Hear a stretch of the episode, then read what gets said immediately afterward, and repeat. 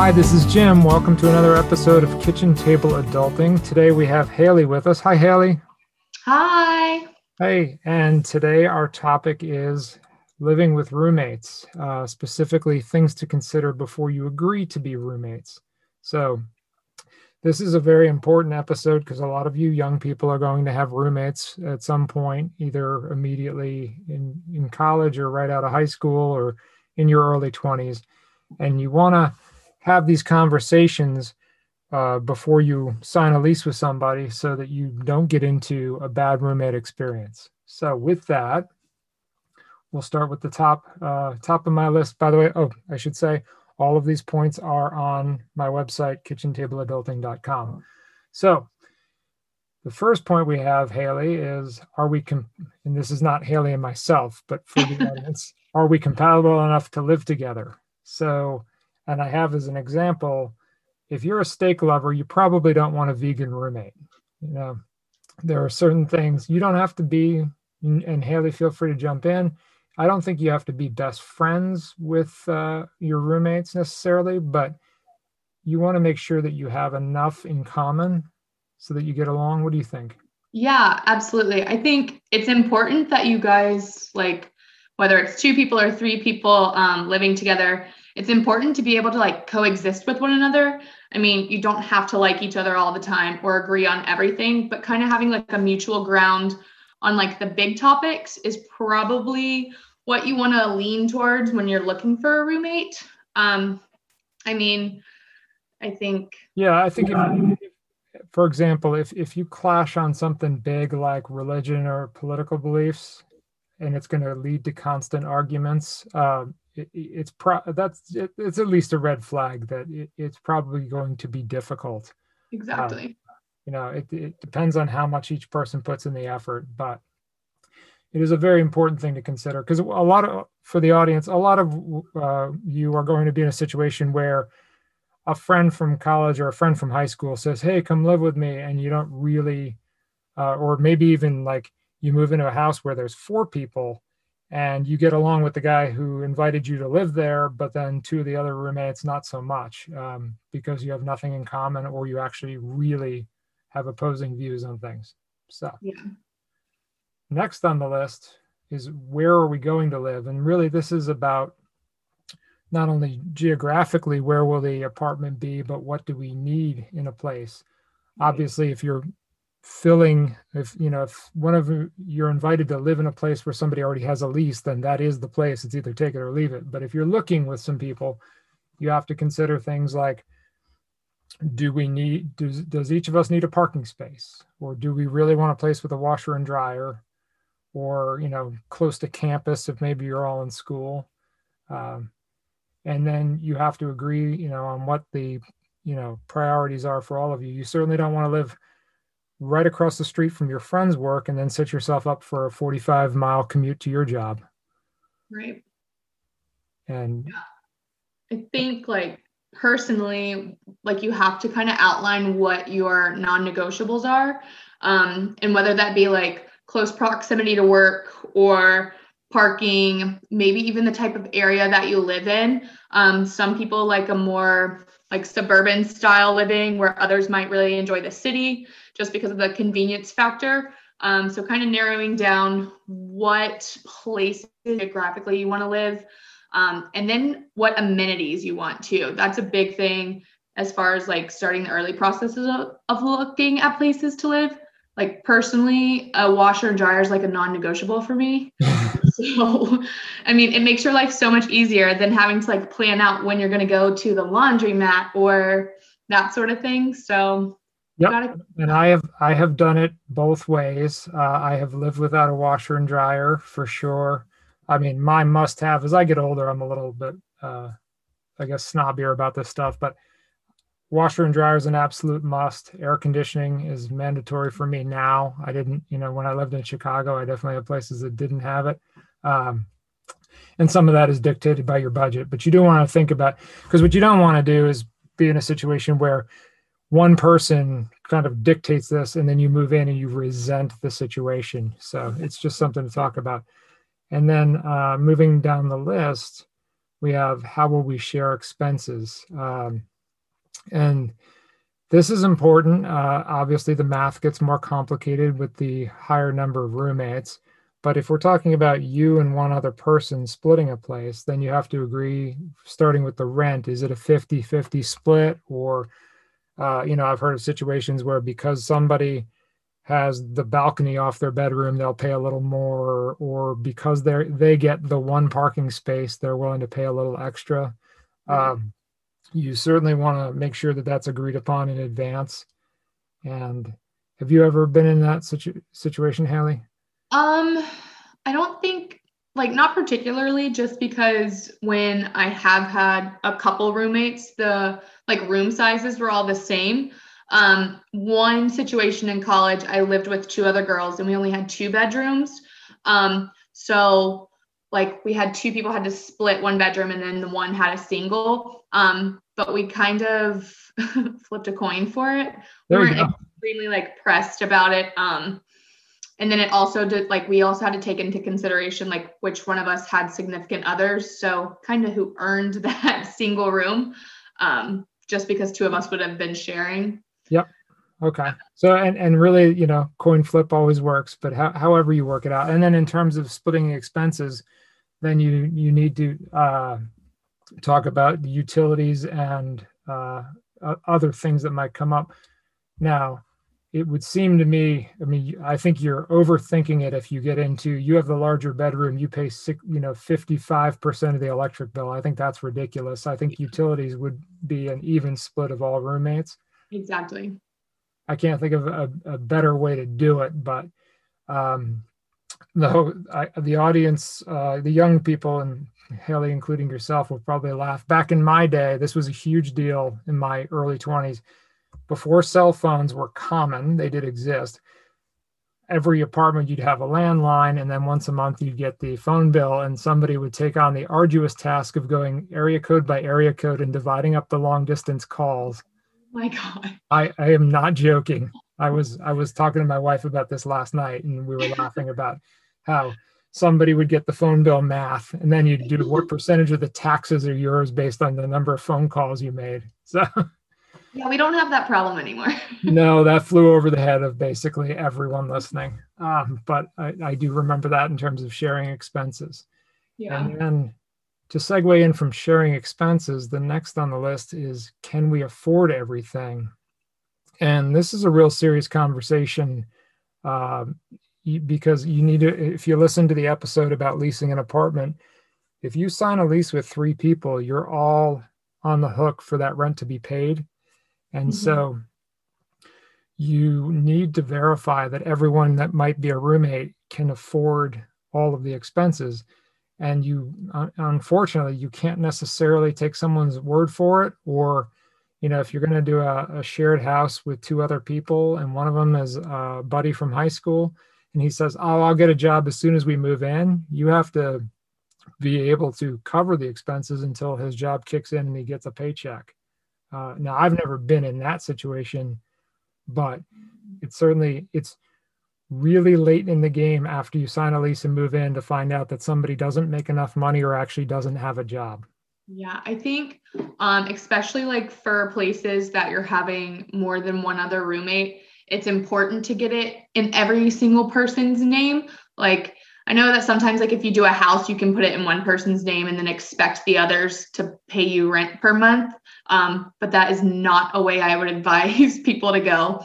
Just no. because it's it creates so much like complexity to the whole situation and it's a bigger headache than it needs to be but definitely like verifying like somebody's employment and honestly like their credit score too because i think that's a good determining factor on whether or not they actually will stay on top of their bills and afford it and that sort of thing yeah, and, and I think it's fair to just sit down and say, you know, among the potential roommates and say, you know, how do we all approach managing money? Do we have, right.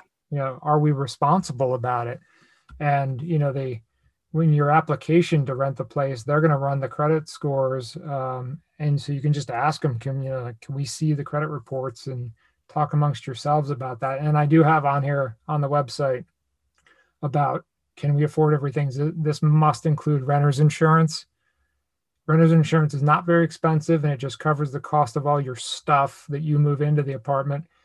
In I guess the best example would be if there's a fire and right. all your possessions are lost, your laptop, your clothes, your furniture, your renter's insurance will cover that and you must have it. I did not probably gosh, I'm I'm thinking I didn't even through grad school. I'm not sure I can't remember doing that. I I know certainly in my 20s I didn't even know what it was. Yeah. Um, I honestly don't currently have it. Haley, you're breaking the rules. I know. I should. I've been told to look in it many, many times. Okay. So, so if in fact Haley's apartment burns to the ground in the next few weeks, this will be known as the irony episode. That's fair. I'll take that. Fine. Okay. Uh, another point on the the list here. Do we have compatible schedules? Now, the first point is are we compatible enough as people?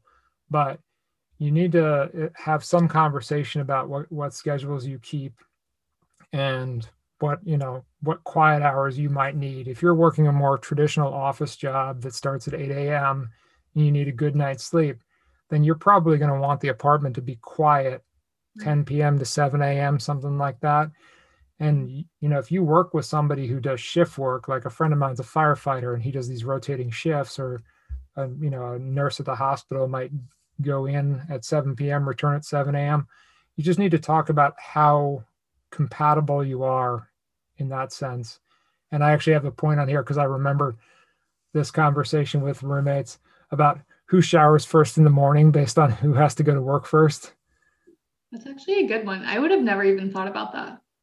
Yeah, it's uh, well, it's then again the whole point of this episode is to have our young listeners think think of things or be like uh, be made aware of things that they never would have thought about and and in that particular situation it was not a real conflict we just had to work it out where right. like basically i've got the shower from 6.30 and i'll be done by 6.45 so that you can get in uh, you know based on our commutes and work times and whatnot yeah okay uh, then you know, we mentioned the quiet hours, which I think is important. And if you're in high school or even college, you probably think, oh, everyone stays up till 2 a.m. But trust me, as you become a more responsible person, uh, bedtime gets earlier and earlier. Yes.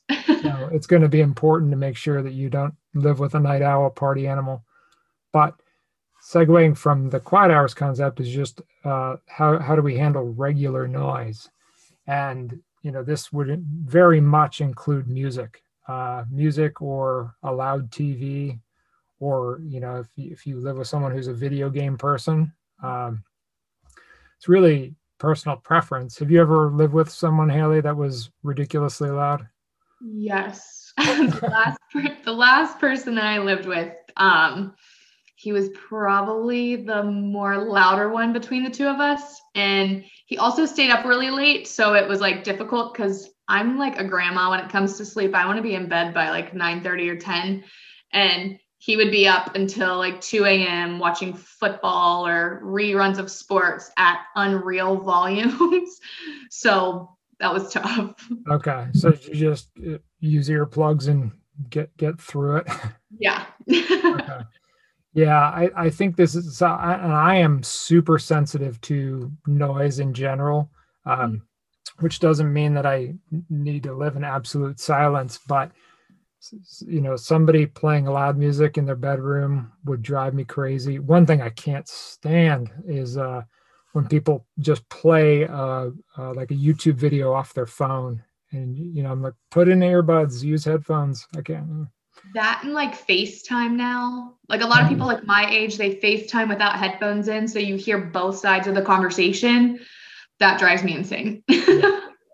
oh, and again, this is a, a, talking point with your roommates. Um, you know, and, and if you if everyone who's going to live in the place is loud and you don't tick off the neighbors, then fine, you can be in a loud house. But if you need things to be on the quiet side, be honest about that because it's not going to work out for you um, you know, yeah. in, if you're not compatible in that way. So, okay. Um, let's see here. Uh, I know there are great stories about this. Will we sh- will we share food? Oh gosh.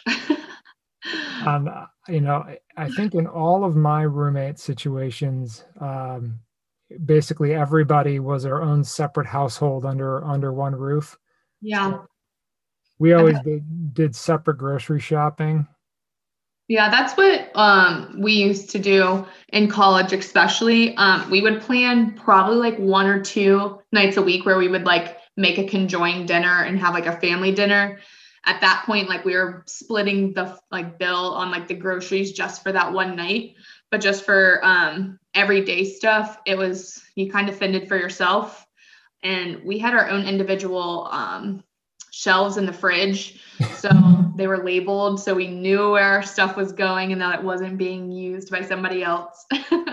yeah, and, and that's uh, it's actually one of the points I have on the website is you know if you borrow something like a jar of pasta sauce, you replace it. You know, let your roommate know and make good on that. And then I, I'm it's been a while since I've had roommates, but then you get into some sort of cadence where you say, all right, you you bought the last bundle of paper towels i'll get the next one uh, so that nobody's you know free rider on common things like that. Right. Um, that's probably the best way to approach it unless you are actually a chef and you get your roommates to pay you extra money because you will prepare the meals but i don't think too many people do that. No Okay. And then uh, another thing I thought of here is, you know, who's going to buy what for the apartment? Um, you know, and as I as I think about it, I've accumulated all the stuff I'll ever need now. But you know, we used to have those conversations of like, I'll I'll go out and buy a dining table and chairs if you get a TV, or you know, you know, you got to yeah. talk about because you, you certainly don't want a situation where th- three guys show up to a house and each one of them brings a TV and you have no sofa. Yeah. um, I definitely think just like alternating like the big things like beds or kitchen tables, bar stools or whatever, that's probably the easiest route to go. That way everybody's kind of spending around the same amount. Um, and especially like if you're moving from an already like furnished place into like with a new roommate, just deciphering what you already have instead of having to go buy new stuff. Yeah, yeah, and and, and you know it, it works itself out. It's just a conversation to have because you yeah. it's it's all about really fairness, and you don't want to be in a situation where you shell out eight hundred bucks to buy stuff for the apartment, and then your roommate or roommates don't really contribute anything in that. I mean, yeah. obviously you still own it, but all right. Uh number nine. Well, the numbers may change. This may not be nine, but how will we handle guests? Ooh, this is a good one. yeah. Uh, so this is a big topic here, and it and there's a, a bunch of I have a few examples on the website.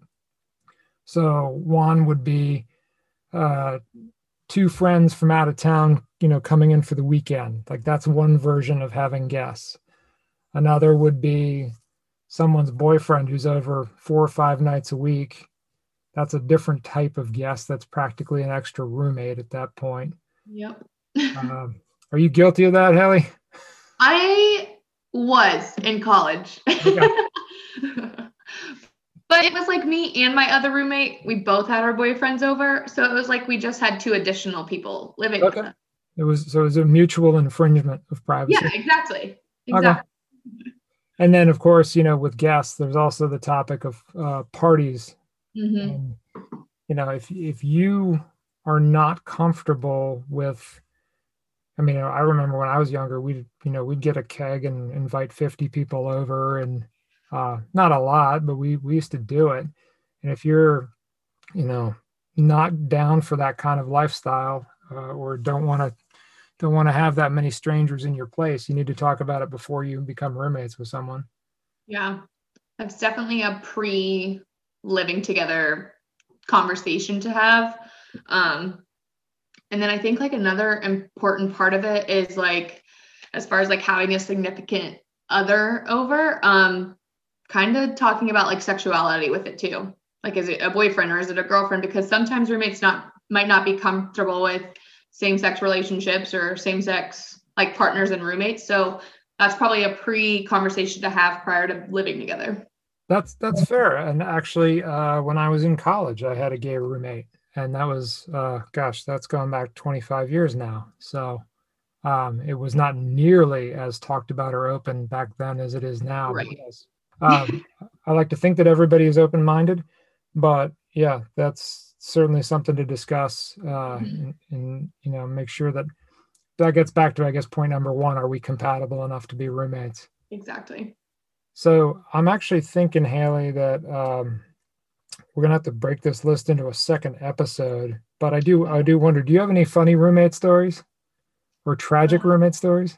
Oh man, I have a plethora, but um, probably Well, my. I'm sorry. So I'll I'll, I'll lead off. So I, I was in the shared house in Seattle once. Uh, this was you know 20 years ago, and um, the house roommates turned over because a couple that was living there broke up, and it was a kind of a hectic thing. And so this new woman joined us, and for some reason I don't know I don't know where this came from, but she imposed a rule that you couldn't put cereal boxes on top of the refrigerator, and it it, it was What? just- it was just like it became Bizarre. thing that no the refrigerator you know, like i think she put like fake flowers or something decorative up there but whatever it was the, that you could not put cereal boxes on top of the refrigerator as i'm remembering it i'm pretty sure we fought about it constantly but i just remember thinking like how could this possibly matter to you Yeah.